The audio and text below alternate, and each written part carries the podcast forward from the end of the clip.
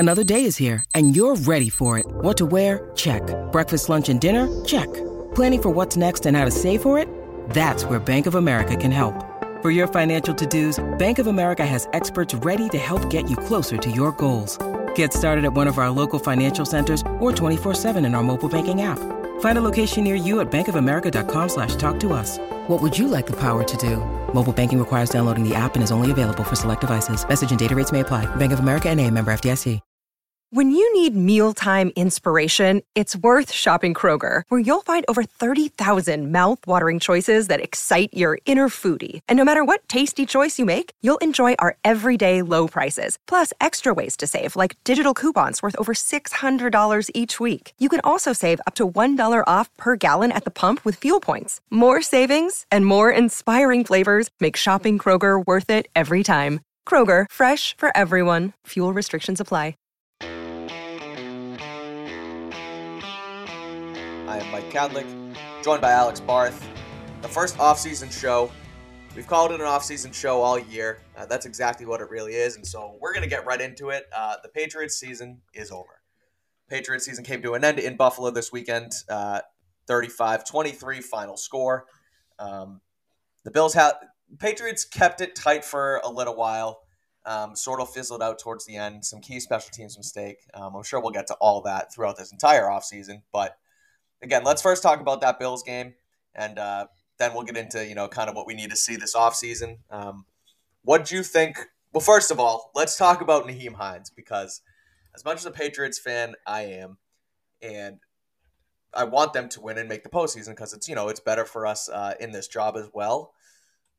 The way Nyheim Hines took that kick return at the beginning of the game was just poetic. It was outstanding. I thought it was the perfect way to continue on this amazing, Damar Hamlin story and journey. What'd you think of that? Yeah, I mean, that's, going to be right up there with the all-time heart-stirring sports moments, right? The first one that came to mind for me was the Dee Gordon home run, right? Yeah. After Jose Fernandez passed in Miami. You also have the Red Sox walk-off against the Royals after the marathon bombing, right? That's right up there with those. Yep. So a cool moment to witness. Obviously unfortunate that it knocked the Patriots out of the playoffs. And we'll get into the special teams unit, but yeah. You're gonna be seeing that on highlight tapes forever. Yeah. So Patriots off. Let's start with the offense. Let's start with the Bills game, and we'll get into the whole offseason plan. Let's start with the offense.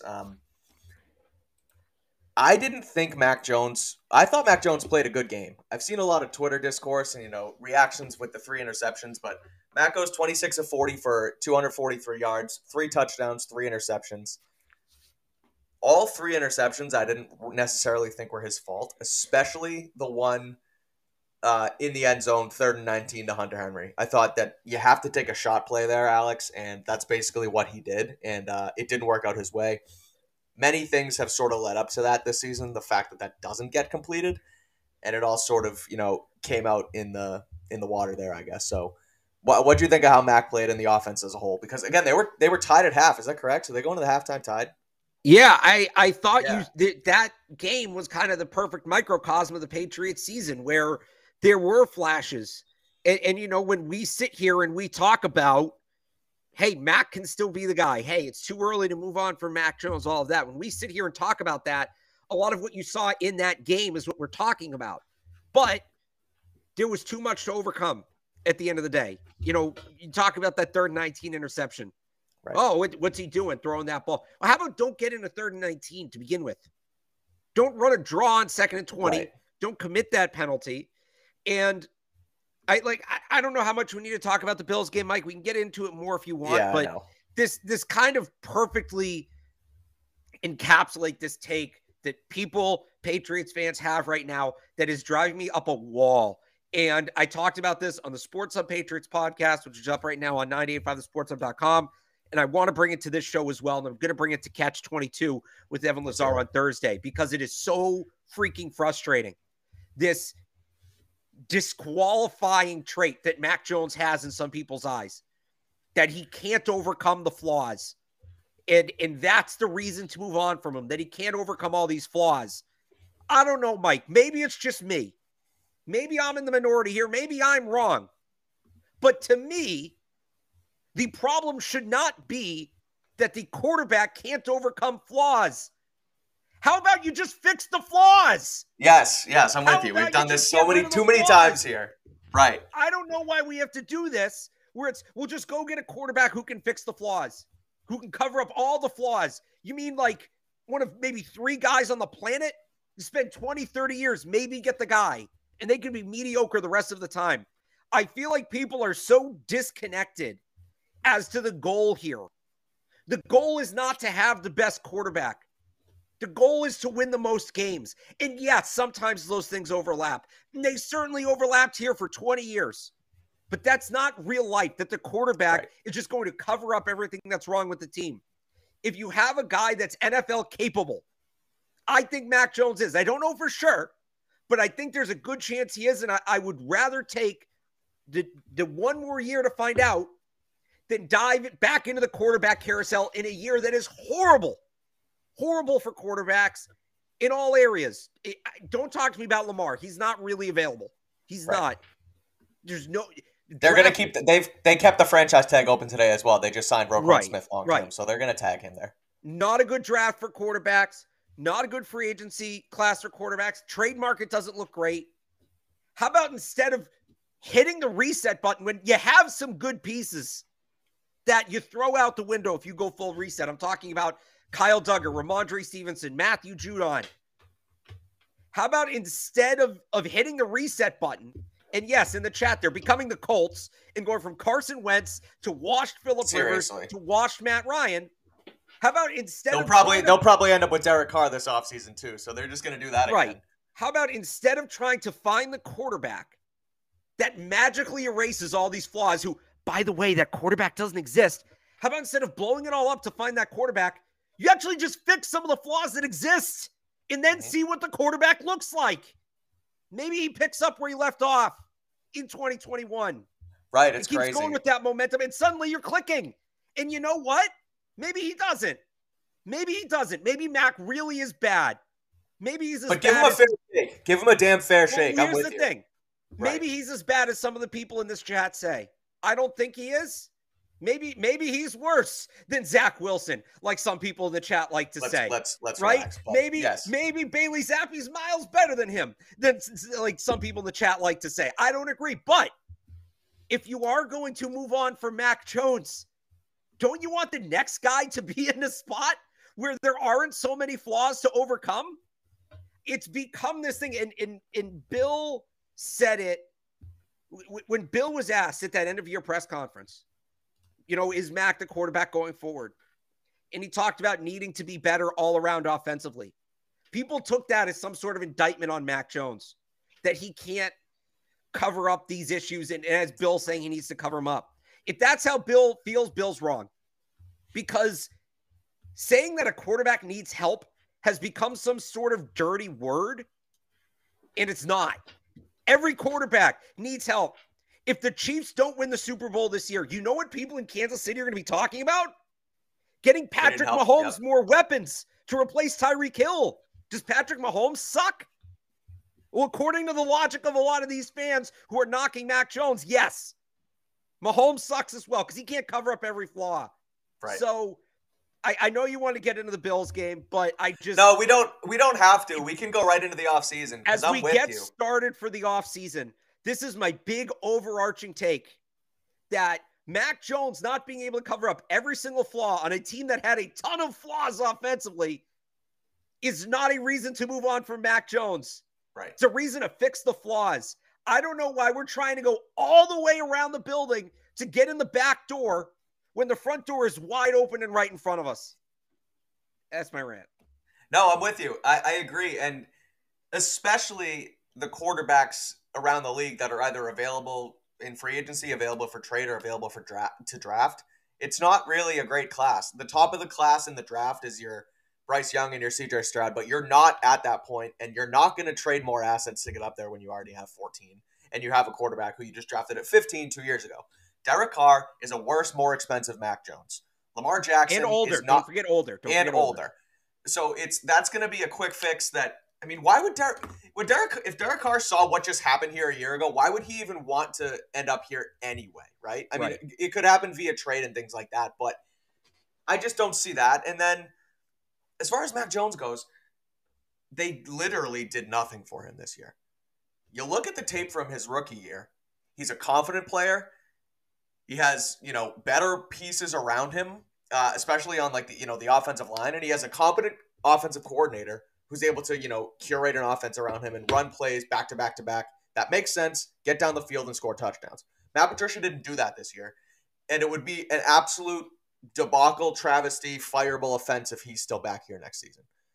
I'm 100% with you. They cannot run this back the way they did. They have to give Mac another chance. They have to give him a fair shake. BetOnline remains your number one source for all your sports betting this season. Everything from NFL and bowl season to esports. You'll always find the latest odds, team matchup info, player news, and game trends at BetOnline. BetOnline features live betting, free contests, and live scores for almost any sport or game imaginable. For the fastest and easiest way to bet on all your favorite leagues and events, head to betonline.ag to join and receive your 50% welcome bonus with your first deposit. Make sure you use promo code CLNS50 to receive your rewards. BetOnline, where the game starts.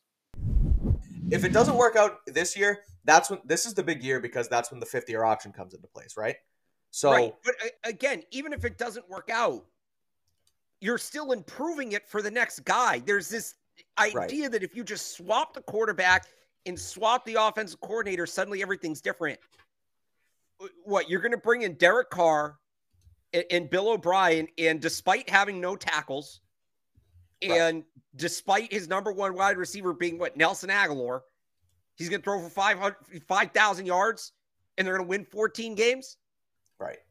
Either way, here's my point. Even if you don't think Mac Jones is the guy, why is improving the offense around the quarterback situation in a year where, again, a better quarterback is not available? Right. Why is that such a bad idea? Why is there so much pushback on that? Why is there so much vitriol towards Mac Jones that getting him out the door needs to be the first priority? Like, again, it's so far down the list of problems. The 49ers are going to the Super Bowl with Brock Purdy. It is not about having the best quarterback, as fun as that is. And I miss it. I do. It is not about having the best quarterback. It is about winning games however you can. And unless this team wants to hit the total reset button, which would be a bad idea, why don't you build around the guy you have who might actually belong in the league and see if you can win some games that way? Why not? Why is that so off the table to some people?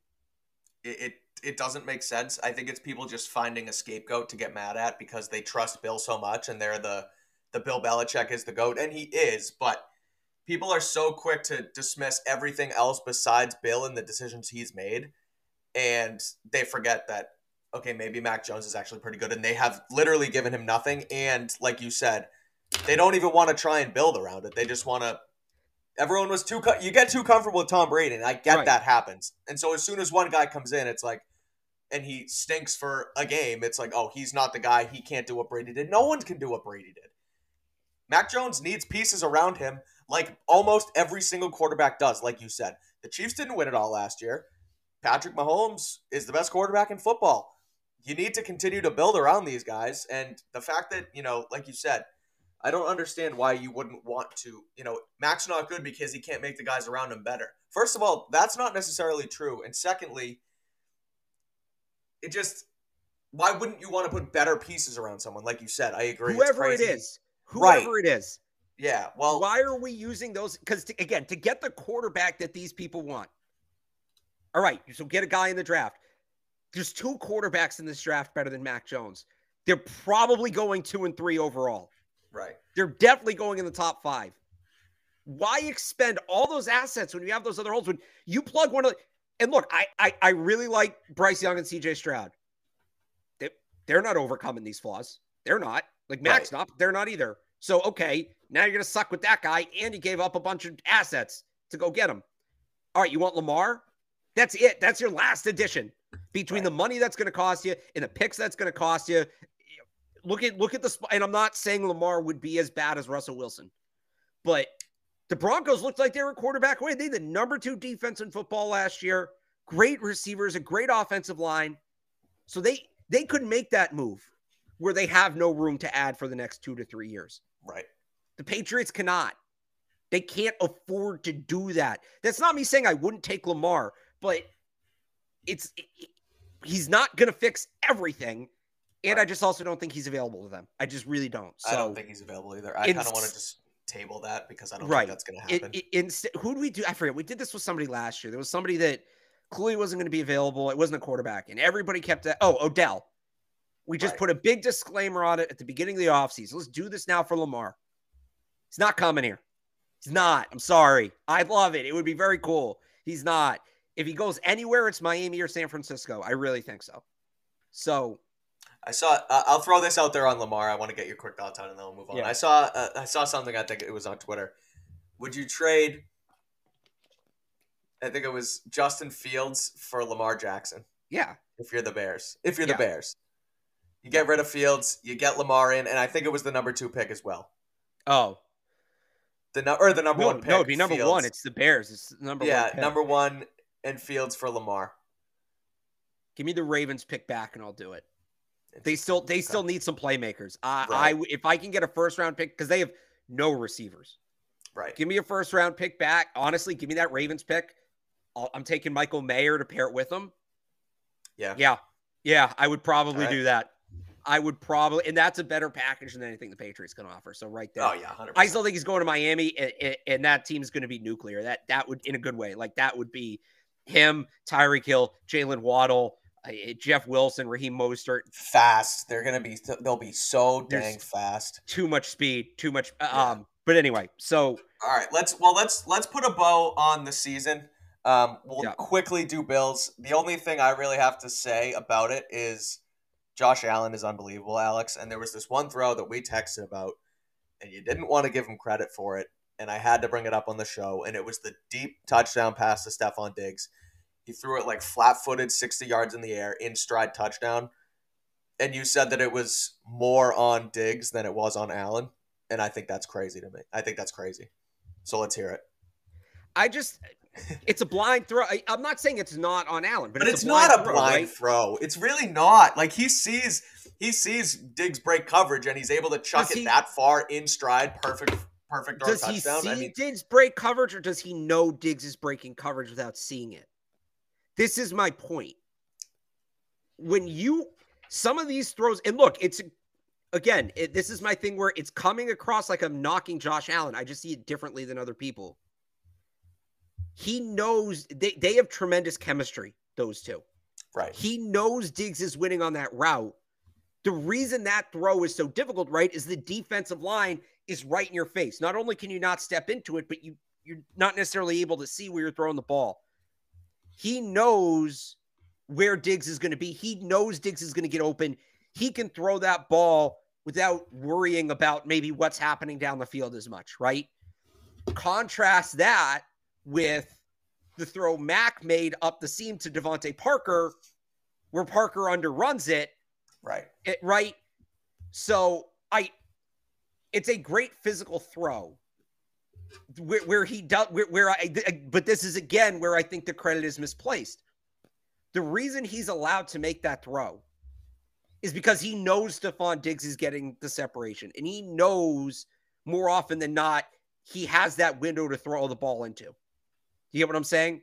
Like, I just, it's a but case that's okay. Of, that's like a, that's oh, not no, like that, a knock, right? No, exactly. It's just nobody wants to, what a throw. Well, yeah, but let's give the receiver credit too for being good enough. Well, I don't like Allen knows why, he can make why do we throw. Have to give him a yeah, but he's the second best quarterback in football. Because when we apply it forward, yeah, buts. Because when we apply it forward to the Patriots, Mike,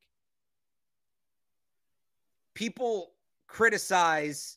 And I'm not saying Mac Jones can make that specific throw. Right. Of course. Right. But people knock him for being timid. And Josh Allen is the least timid quarterback in the league. Sure. When you know certain things are going to be available to you downfield the majority of the time, it's a little easier to play like a gunslinger. Right. 100%. So this is just where, again, like we talked about last week, the Bills offense is a truly cumulative effort. That's an incredible throw by Josh Allen. He was making that same throw 3 years ago and getting picked making it, because he was throwing it to Robert Woods and whoever else, right? So this is where it's not all on Josh. Why did Josh Allen take that leap? It's not because Josh Allen woke up in the middle of the night and decided to be the best quarterback in the league. It's because they went out and they looked at him and said, all right, he can make that throw. Let's find wide receivers that can maximize his ability to make that throw. And they went out and they got Stephon Diggs. Like, that's where that element of it, of, hey, here's what this guy does really well. Let's figure out ways to make that a huge part of our offense. Sure. That element of it is what gets overlooked. And that is something, again, to apply it forwards, the Patriots have done a really bad job of doing. Not in the sense that they need to give Mac Jones an opportunity to make that throw. He can't. But they haven't done a great job of maximizing the things Mac Jones does best. And if you want to be a good offense, a great offense, you need to mold it around your quarterback. And again, that comes across to a lot of people as a knock on Mac. Why do they need to play to his style? Every quarterback in the league, Josh Allen, Patrick Mahomes, Tom Brady, Lamar Jackson, all of these guys, the offense is built to maximize their skill sets. It's just what smart teams do. They did it with Mac in 2021. They didn't do it with him this year. So that's my point, and that's my thought on that throw. It is a great throw, but it helps that they have wide receivers that maximize his ability to cash in on that throw. And the Bills have done a very good job of putting the right pieces around him to maximize him. It's him or Lamar as the most maximized quarterback in the league. Sure. Allen's probably and Brock Purdy. And, well, any Niners quarterback. Yeah, but Allen's probably the most maximized in terms of the personnel. Lamar's probably the most maximized in terms of the scheme. Does that mean they're bad quarterbacks because the offense is built around their skill set? No. Just makes them look better. It just makes you get to see who they really are through their strongest traits. And that's what I want to see the Patriots do with Mac Jones.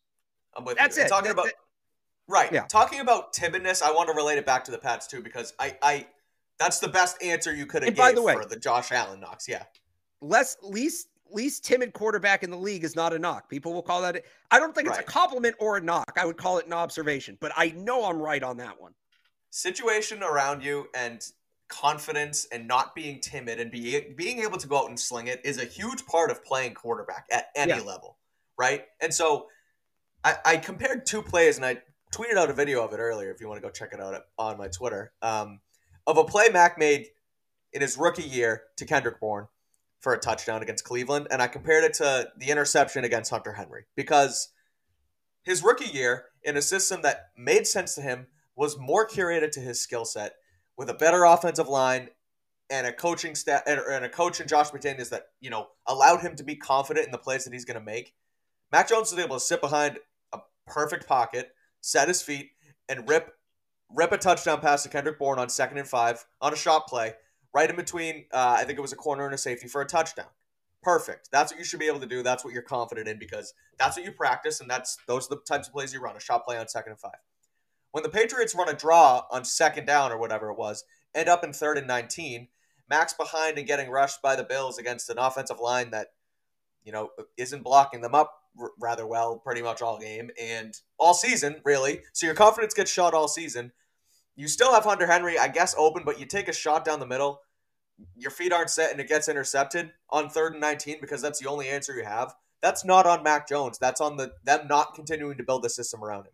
It's basically the same play. A year ago, Mac made it. This year, he didn't make it because of everything that's around him. I don't knock it on him necessarily. So I'm with you. Relating it back to Mac, this thing ain't his fault. They need better weapons around him. They need an offensive coaching staff around him. And that's basically priority number one here going into the offseason. Do you have anything else on the Bills before we get into offseason? No, so I would say and by the way, I tried to do my show on the Sports Hub earlier today as like a season recap and Bills recap, and it just devolved right into offseason talk. This is just what it is right now. Well, let's do this. All right, so to be fair, we're talking about, all right, instead of finding a quarterback who can cover up the flaws, fix the flaws. What are the flaws? How do they fix them? I think it's only fair that we answer those questions if this is the plan we're pitching. So give give a solution to the problem? That was like my tease. That was me teasing. Like, let's get into the off season. Oh yeah, okay. Yeah, you know what I'm saying, like, all right. So yes. So if we're gonna, so all right, Mac's not the problem. You got to fix the flaws around him. Like, because I always say that, right? I always say, if you don't think Mac is the answer, you need to tell me who the answer is. You 100%. Can't say you want to move on with Mac Jones without telling me what the plan is on the other side. So to be fair, I'm saying stick with Mac Jones and work on the rest of the roster. So I don't want to be a hypocrite. I don't want you to be a hypocrite. So let's give the rest of our plan then, so that people have it. First off-season show, I'm still getting into your teases and transitions. We'll get you there.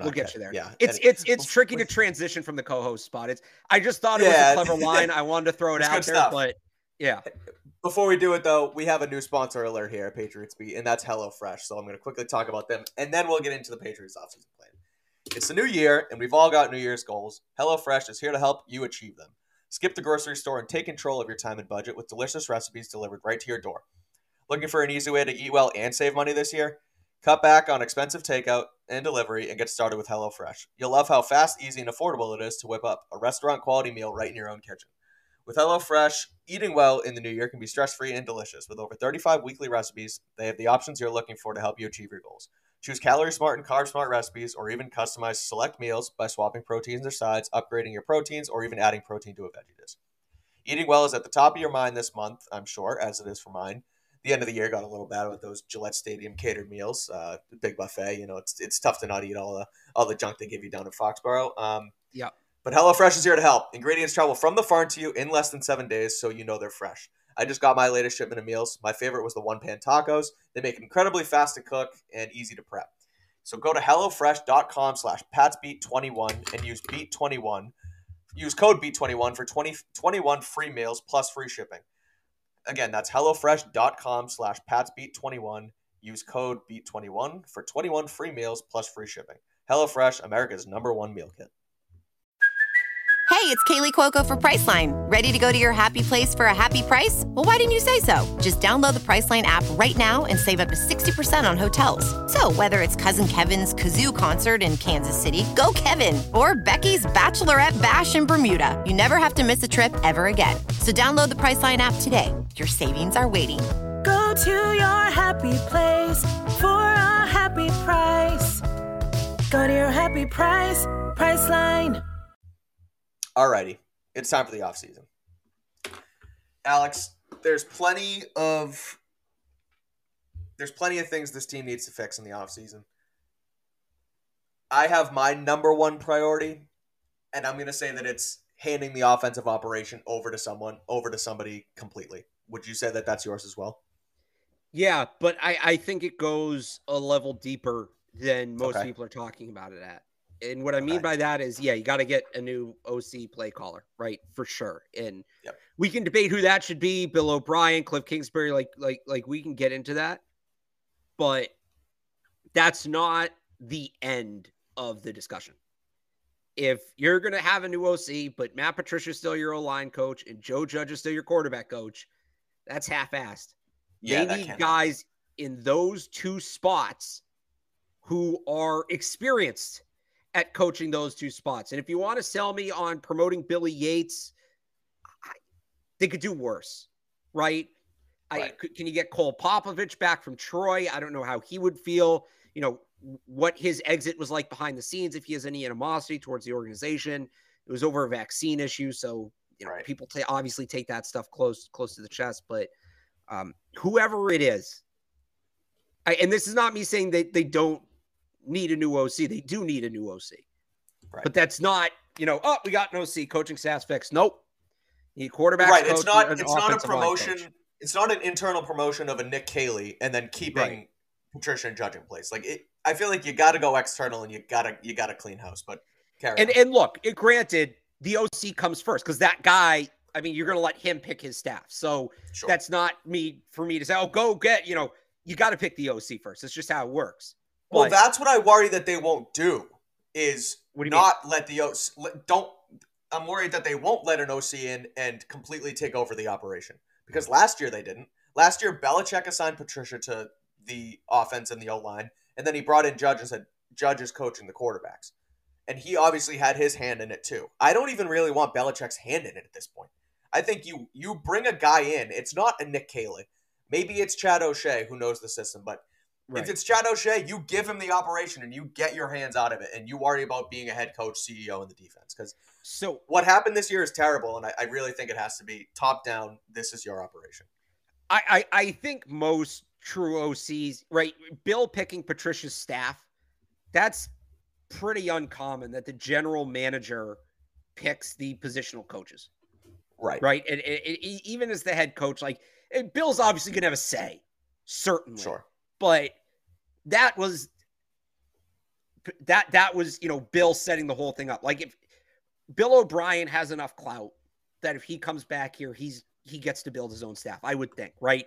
If that opportunity is not afforded to him, I don't think he would come here.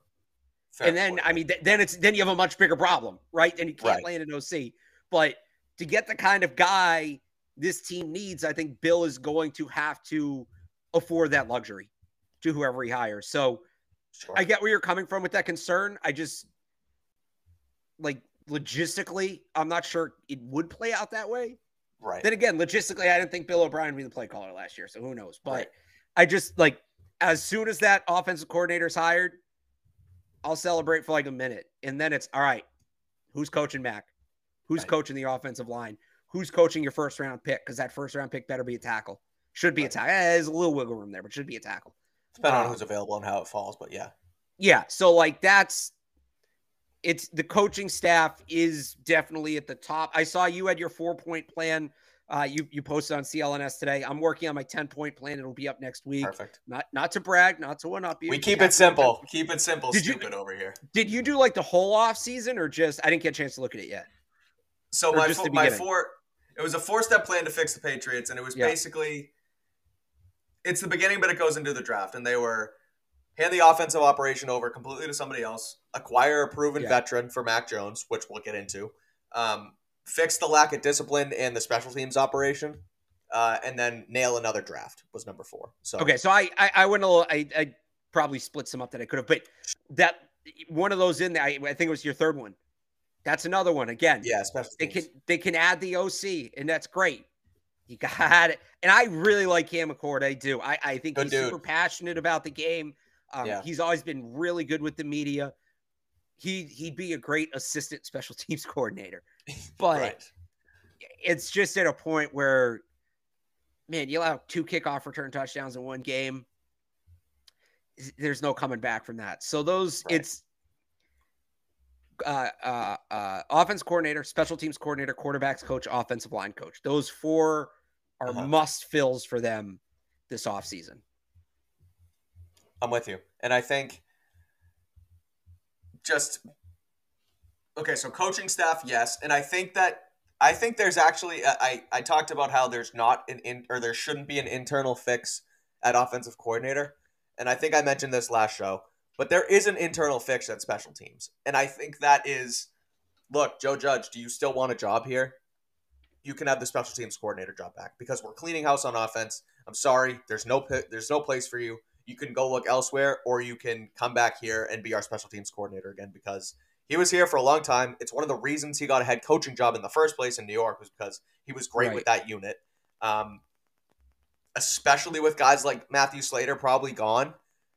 I think that would be huge to just basically give Joe Judge his unit back. And I think that's honestly, I think that's likely where they're going to go. And I think that's the way you sort of have to handle that this offseason. I just worry about them being goofy with it. Like Judge's last year here, remember, he was also the wide receivers coach for no reason. It was because O'Shea left, right? Is that kind of what happened? Yeah, but like that's... No, I'm not saying it was right, but... Right. I'm worried we're going to get I'm worried we're going to get special teams coordinator and quarterbacks coach Joe Judge. Like... Do you really think they're going to do it again? Is that like... I don't know if they can. After this year, I can't rule it out. Like... if he's just the special teams coordinator, fine. He can't also coach a position on offense. It's not, when they did that in 2019, it was really bizarre. Like that's just not how anything works. I don't really know how that setup worked at the time. I at some point he's going to leave something unattended. Right. Because special teams and wide receivers are both working during the week simultaneously. So I don't know if they just threw that on his on his resume to help him get a job and he didn't actually do it. It was all Troy Brown or whatever. But like, you can't be doing stuff like that anymore. That leash is gone. The wiggle room to do stuff like that is gone. So if Judge is just a special teams coordinator, fine. Like you said, he's very good at that. He is. Right. That period. That's the end of the job title. Special teams coordinator, period. Full stop. No wide receivers coach, no quarterbacks coach, no special advisor. Special teams coordinator. They can do it. Period. And I know we're supposed to talk about what we think they do and not what we think they should do or whatever the saying has been. But I really doubt, and I hope I'm right, because Bill Belichick is the smartest coach in football history. But I hope that he looks at this year as a whole and says, "Look, we need wholesale changes on offense." So let's get into that, Alex. Let's pick your offensive coordinator, since I kind of want to put you on the spot here. Yeah. Let's go five options, because this is another thing I wrote about today on CLNS. We have Cliff Kingsbury, Bill O'Brien, Zach Robinson, Nick Caley, and Chad O'Shea. Those are my five, and I ranked them on clnsmedia.com. You can go check that out. If you had to pick one of the five, who would you pick and why? Wait, go through one more time. Okay, so it's Chad O'Shea. Yeah. Nick Caley, internal. Yeah. Zach Robinson. Yeah. Bill O'Brien and Cliff Kingsbury. I'd probably go Zach Robinson. Okay. I like what that Rams offense looks like. It would be another adjustment, but I mean, I look at kind of what Baker did down the stretch here, right? And can Mac get that kind of boost? They were really creative. They did a lot in terms of, like I talked about before, I thought they did a really good job of maximizing their player skill sets. And look, they had a lot of talent on that roster. And guys got hurt this year, obviously, but they had talent on that roster, but everybody was playing. Like, everybody was in a position where, hey, this guy's pretty much only doing what he's best at. So the reason I go Robinson over O'Brien, and I think this is probably what you were leading me towards in the next conversation. I see a lot of people in the chat asking about this. We're going to get to that right after this. I want DeAndre Hopkins. Me too. I want him. And I don't know what the relationship's like. I actually did some research on that earlier today. Hopkins refuted some of those reports, not struggling. Like, tell me what you make of this. So there was the reports that they didn't get along, and I don't remember the specifics. There's something about bringing baby mamas to the facility or something like that. Yeah. Hopkins was interviewed by ESPN about it. You know, do you have a bad relationship? And he said, and the quote was, "There was no relationship. I have respect," and then he said he has respect for Bill O'Brien. So that to me just sounds like... I don't know what to make of that, yeah. I don't know either. Maybe they can mend that... Like, my first thing would be figure out if you can mend that bridge and get O'Brien and Hopkins. That would be my first choice. But if I have to pick between the two, and I've been on record for this, give me Hopkins and really any of the other four guys on that list. I don't know about Caley again, just because the internal thing. Internal freaks me out. I agree, but it just feels like an option because I think he got screwed last year when everyone else went to Vegas. And honestly, I'd probably take Troy Brown over Nick Caley if we're going internal. Okay, but give me Hopkins and any of the other four guys on that list. If it's with Hopkins over O'Brien and Brandon Ayuk, right? That's right. That's how I'm going to lean. So I'm going to go with what I think is a slam dunk, and I think it's Cliff Kingsbury. He's not a good head coach. He's shown it. He showed it at Tech. He showed it in Arizona, obviously. He signed. Have you seen his record after Thanksgiving going back to Texas Tech? Like, his record before and after Thanksgiving, it's ridiculous. He clearly sort of just veers off towards the end as a head coach, I think. I don't love his attitude as a head coach and as a leader, but he calls a hell of an offense. You go back to guys like Case Keenum, who was the best passer in college football history at one time. Johnny Manziel at Texas A&M, winning the Heisman. Patrick Mahomes. He literally coached up Patrick Mahomes at Texas Tech. They were the most prolific offense in college football. And then he went and he has Kyler Murray. And yes, that relationship and that whole thing tailed off at the end. But there was a time where Kyler and Cliff were cooking out in Arizona and making things happen. I think you look at that it wasn't an air raid, but it was a spread style system that Mac ran at Alabama. If Cliff can come in and run something similar to that with Mac and make it easy for him as a quarterback, I think that would be money with him in this system. And you add the Hopkins wrinkle to it, which let's get into Hopkins now as we kind of were just doing. Well, I mean, anyway. We don't know how well those two get along. It seems like the problem there was Kyler and Cliff and not Hopkins and Cliff. Okay. From the way I'd buy that. I would buy that. Yeah. And there was a report similar again. It's what I don't like is Hopkins kind of maybe having beef with all his coaches, but it seems like there's mutual respect between Bill and Hopkins, which is that's a start. He has a no trade clause, which makes it likely that he would maybe want to come here. I'm sure you've seen the Hopkins video circulating all over Twitter today. Oh, yeah. But the thing that I was getting to with Hopkins and Cliff was that I think there was a video of them, yelling at each other on the sideline and getting into it. Cliff and Hopkins. And Hopkins basically said something along the lines of, I love that guy and I love a guy who's going to basically go to war with me and play that way with me. So, I don't think that there's a rift there. I think it's more so with Kyler. And they're gone anyway. Kyler's going to be there and he's rehabbing. And I'm curious as to what Arizona is going to do anyway. But I think if you can bring Cliff and DeAndre Hopkins here, that's option A, because they worked together in Arizona the last few years, and Hopkins is not washed. I just tweeted a video that I did as well, and he's not washed. He was suspended for 6 games this year, and then he came back and basically got right back to it. He runs fast. Yeah. He's a contested catch guy. He reads coverage well. All the skills are still there. This would not be like when the Falcons traded Julio to Tennessee. This guy can still play football. So I think with Hopkins, and he's going to want a new contract, and you have to sign a new contract if you trade for him, just the way the cap works. It's 31, he's going to be 30. He just turned 31, right? He's going to be 31 at the start of next season. In my mind, right, he's got 2 years left on his deal. Take the money he's owed, which is about, I think, $40 million. Tack on another year, spread it out at a little money. Like a 3-year, $55 million deal. And look, by the time he gets to that third year and he's 34, he's probably going to fall off a little bit. But if I can get him for 2 good years to get Mac Jones going, I'll heat it on the back end of the deal. That's how these contracts work. That's fine. This isn't a guy who's coming in at 34, right? Right. Like you said, he can still play. He still looks good. The other thing about him, and I know it's going to turn some people off, but just stick with me for a second. His game's never been about speed. He's not the fastest guy. Right. And the reason I cite that as a defense is speed is the first thing to go.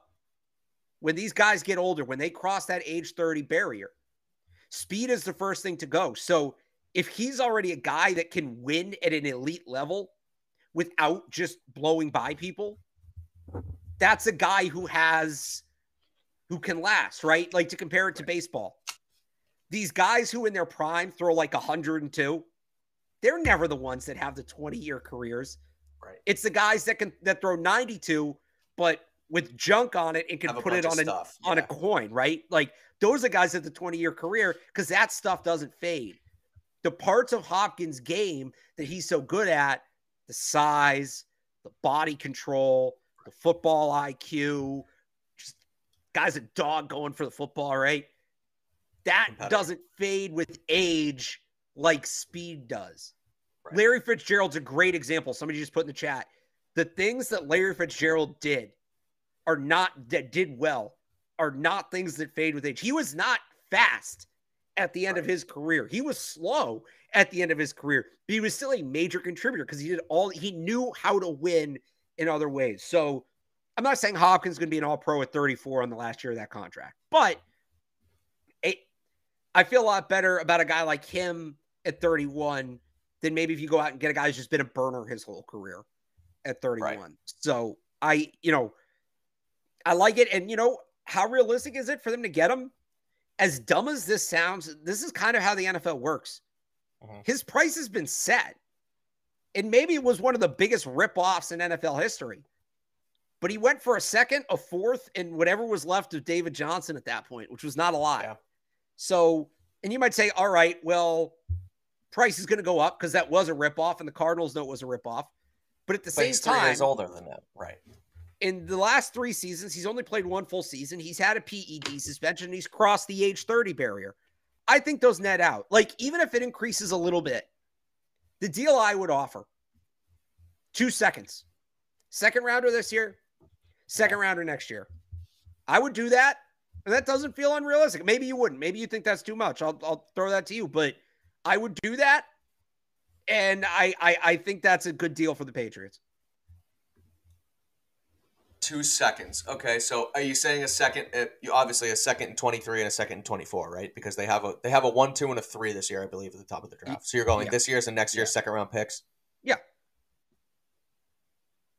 I don't hate it. Again, I think it's worth having a guy where you bring in whoever it is at offensive coordinator. And like you said, he's not going to be a burner at 35, 36. He's not going to be this guy he's not going to be here long. But if you can use him in this system that whoever comes in, puts in place, give Mac Jones a guy like DeAndre Hopkins as a legitimate security blanket, not a Jacoby Myers, Ramondre Stevens security blanket, like a legit guy who you can, the way Joe Burrow uses Jamar Chase, right? Someone who he trusts and knows. That's what Hopkins will be in this system. If you give that to Mac Jones for a year or two, literally just to give him his confidence back, it's worth it. So I'd say, it's worth 2 second round picks. Right. This is actually exactly what I was talking about before with Josh Allen.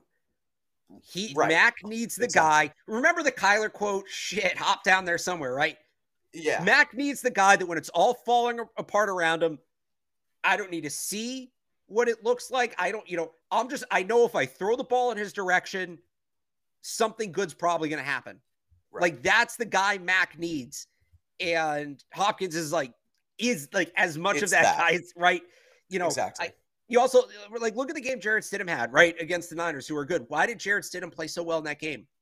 Because he had nothing to lose, and he had one of the best 50-50 ball receivers in the league. So what's he doing? He's just blindly throwing it up to this guy who's great, and more often than not, it works because the guy's that good.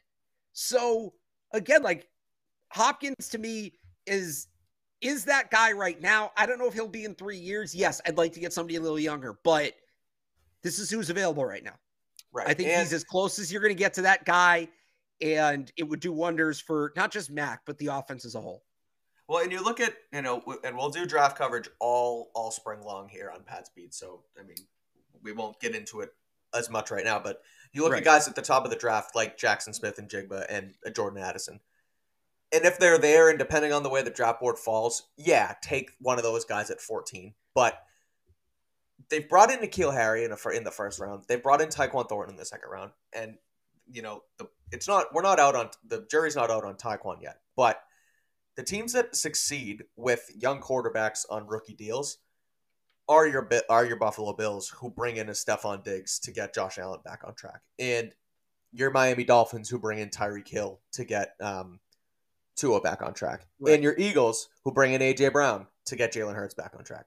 So – Jalen Hurts isn't good because Jalen Reagor was there, your first-round pick, who ended up being a bust. And I guess I won't do 2-0 with Jalen Waddle, but you get my point. You need to bring in a more established guy, and it clearly works. It's there. The NFL is a copycat league, and the Patriots should do the exact same thing with a guy like DeAndre Hopkins. I think he's your best bet because I think he'll be, like I just said before, he'll work so well to get Mac his confidence back. I think that's huge in this offseason. Right. Really. And you just kind of danced around it. I'm going to come out and say it.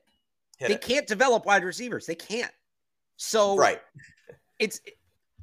they took Tyquan in the second round to see if that would work. I wasn't opposed, right? Hey, let's see if we can make this guy work, right? They tried Nelson Aguilar. Hey, this guy's coming off a career.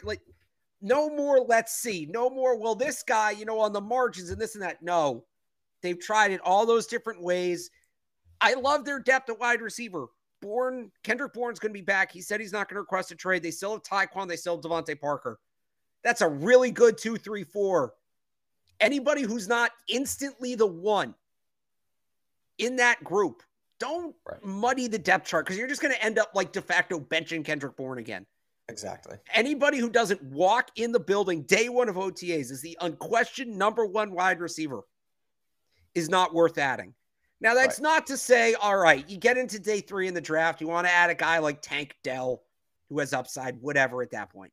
Right. But when we're talking about those top 50 picks, and we're talking about premium money and free agency and premium trade assets, unless that receiver you're getting comes in, I've been yelled at, Mike, for two. I'll fill you in on this. The last 2 years, when everybody's come at me, oh, go get Odell. Oh, go get AJ. I've been the guy sitting here saying, no, don't do that. You have some nice pieces at receiver. You have bigger holes.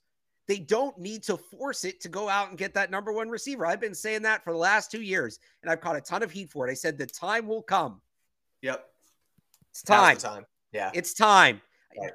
Love Kendrick Bourne. He's a great player. People know how highly I think of Kendrick Bourne. I like the Devontae Parker edition. You already made those moves. Right. You already made those moves. You have those guys. You don't need to make that move again. Now go get the guy. Hopkins, all-pro, five-time all-pro. It's DeAndre Hopkins. That's the answer. Right. We're both on it. Now, I'm with you. Quentin Johnson, no, you got to develop him. Jordan Addison, no, you got to develop him. Quentin Johnson got his proverbial shit rocked last night against now if you want to talk to me about Kelee Ringo in the first round, we can have a conversation. Yeah. But you got to develop those guys. And, we can, maybe Brandon Ayuk. No, he's been playing next to Kittle and Debo, and he's had it very easy there in San Francisco.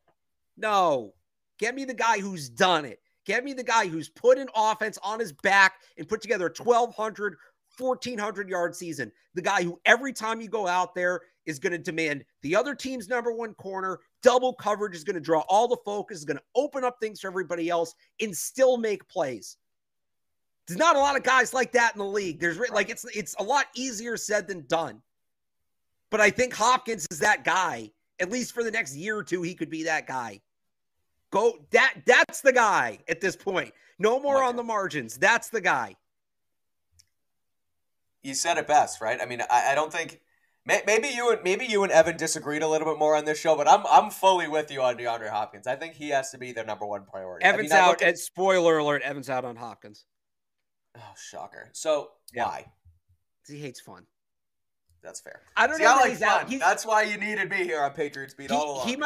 He might be more out in terms of whether or not it will happen versus whether or not it should happen. But I got a nice little eye roll from him when I mentioned it to him earlier. So ridiculous. Well, hey, that's why you're here now. Exactly. He'll be able to break down the cover six nonsense, but I'm here to tell you that the Patriots need DeAndre Hopkins to chuck it up to him in the end zone and score a touchdown. So, where was I? I was going somewhere with the offense, and I lost my train of thought. All right. Well, okay. I think we discussed the wide receiver position enough, right? Right. Might not even be the biggest need though.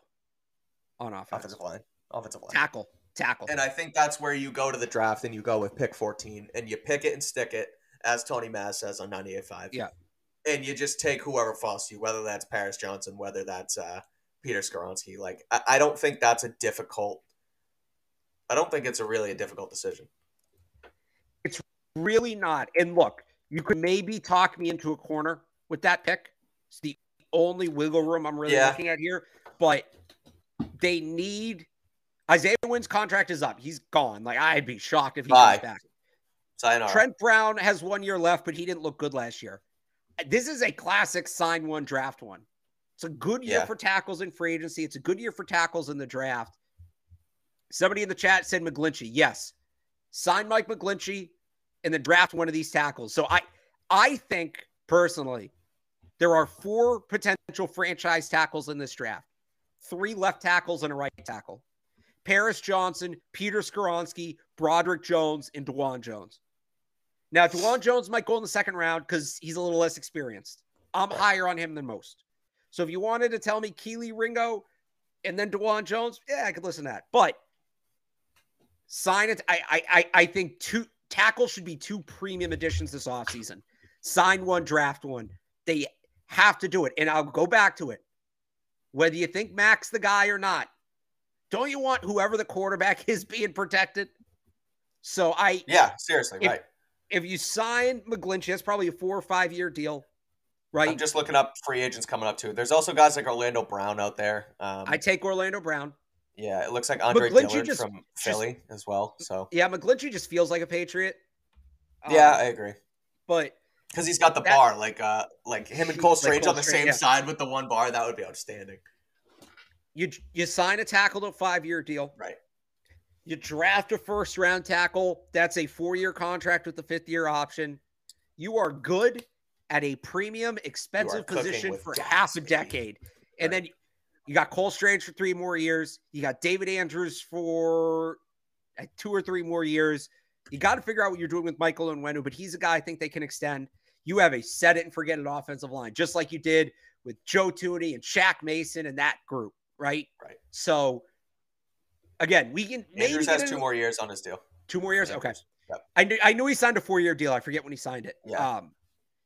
You can get, like, if you want to talk to me about a corner, because you can still get a premium tackle in free agency and then maybe go a little bit more project at the position on day 2.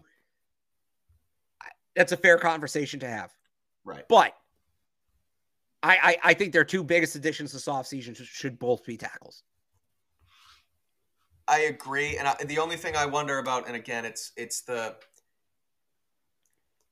sort of the argument that the Bengals went through with the 5th pick in 2021 when it was Penei Sewell versus Jamar Chase, and it was that meme, and I think I talked about it on here before, and it was Joe Burrow throwing to protection with T. Higgins, or it was Joe Burrow getting smoked, but Jamar Chase is back there with his hands in the air. And I kind of look at that with the somewhere in the 14th pick too, because again, I think you're going to be able to get a decent receiver, but you go back to the Hopkins argument, right? And if you can Hopkins will happen before the draft.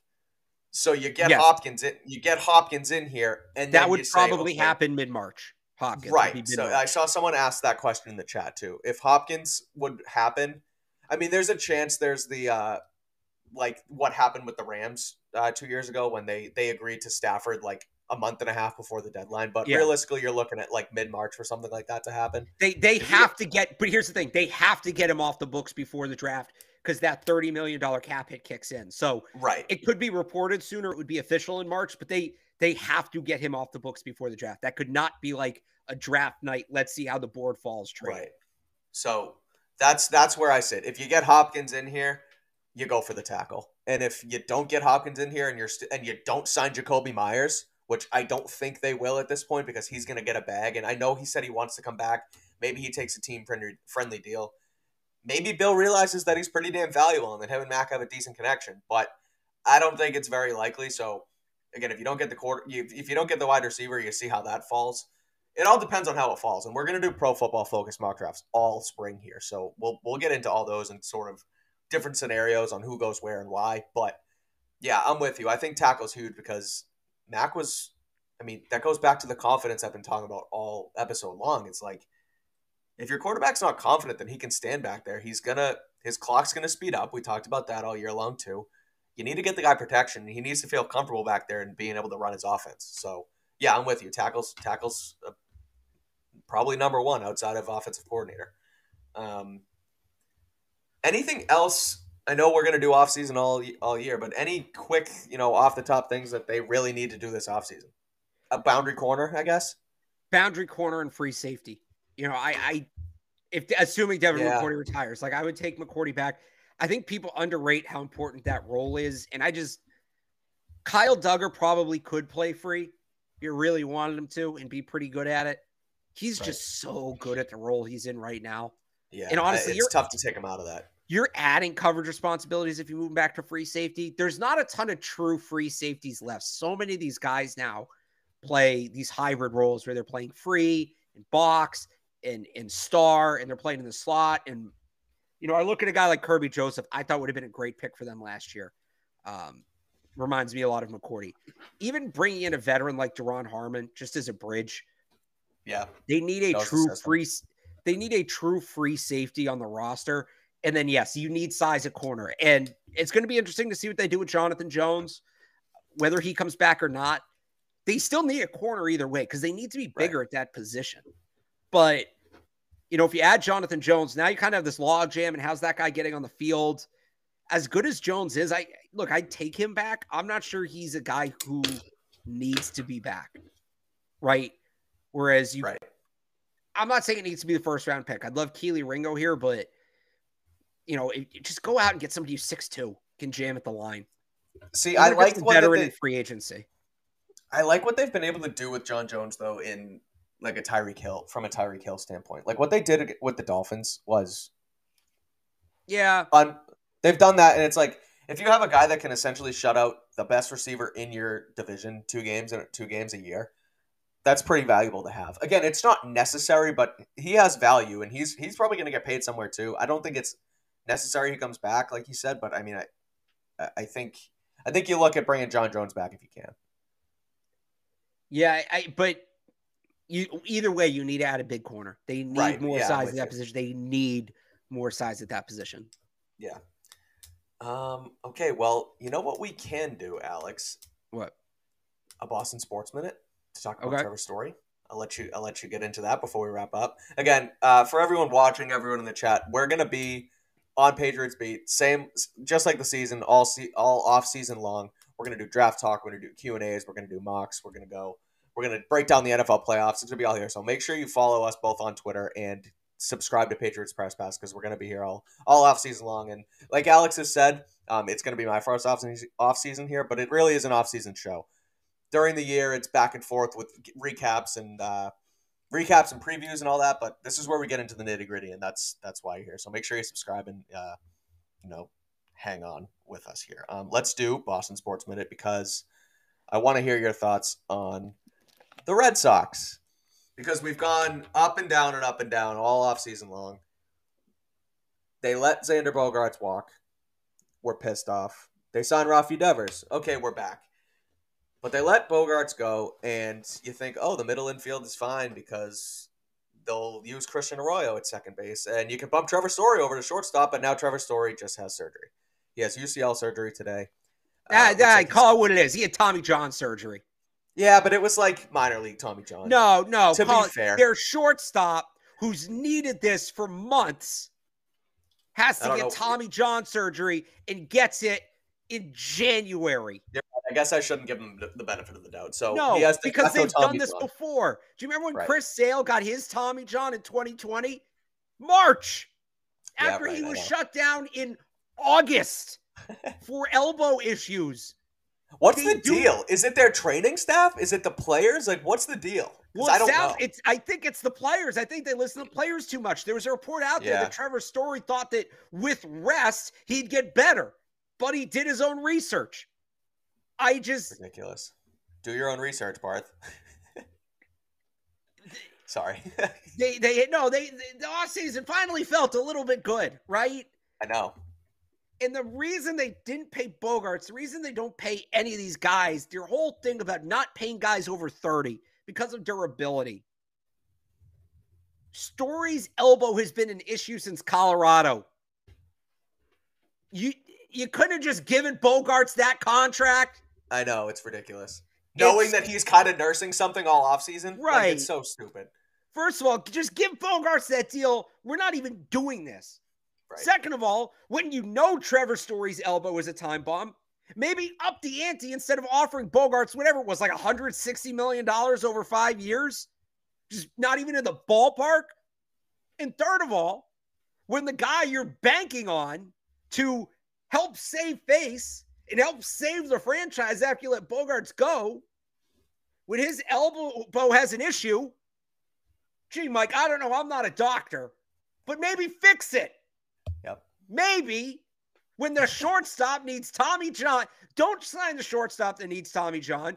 Sign the shortstop that doesn't need Tommy John. But when you do sign the shortstop that needs Tommy John, get him Tommy John. Ridiculous. One step forward, 20 steps freaking backwards. It's ridiculous. You're probably going to need a new microphone after this episode, Barth. You've done a lot of screaming into that thing. I'm like fighting, but I'm with you too. My voice has been hoarse all day. I'm just frustrated, man. It's like, what's the scenario where you hold in a cold for so long, whether it's vacation or whatever, and then finally you're off. It's like the Patriots. I always get sick at the end of the season. It all comes back. No, but look, I'll tell you what Red Sox fans are going to do. they're going to compare it to Robert Williams. Because remember, Robert Williams got like, we all said the same thing about Robert Williams when we found out like a week before training camp he needed that knee procedure. Right. Why didn't they get this done earlier in the offseason? Well, the difference is the Celtics had the wiggle room of being the best freaking team in the NBA. And they can get off to a hot start in a league where it's easier to make the playoffs than any other league. Right. It's not the same. Just again, when your players need surgery, just tell them to get the surgery. Right. When guys tear their ACL in the NFL, they're literally on the freaking operating room table like the next morning after the game. No, maybe with rest it feels better though, according to Trevor's story. It's ridiculous. So that's where we're at. We're back on the bad stuff with Boston sports. As far as Patriots beat goes in this offseason, like I said, we're going to be here all offseason, but we're going to be back on Thursday. We're going to do we'll preview the NFL playoffs because those actually happen still, even when the Patriots aren't in it. Super Wildcard Weekend coming up, so we'll preview all those games. We'll also do a Q&A on Thursday. We answered what we think are the Patriots' problems heading into the offseason, but we also want to hear from you guys in the chat. So make sure you come on Thursday, ask us questions, what y'all think the Patriots should do, what you want to hear from us. Bring it all. It's all on the table. And that'll be Thursday afternoon back here on Patriots Beat. So until then, follow Alex on Twitter at RealAlexBarth. Read all his stuff on 985thesportshub.com. You can check out all my stuff on my Twitter at Mike Kadlick and read my stuff at clnsmedia.com too. So Patriots offseason, it's back. Patriots did not qualify for postseason, so we are on to 2023.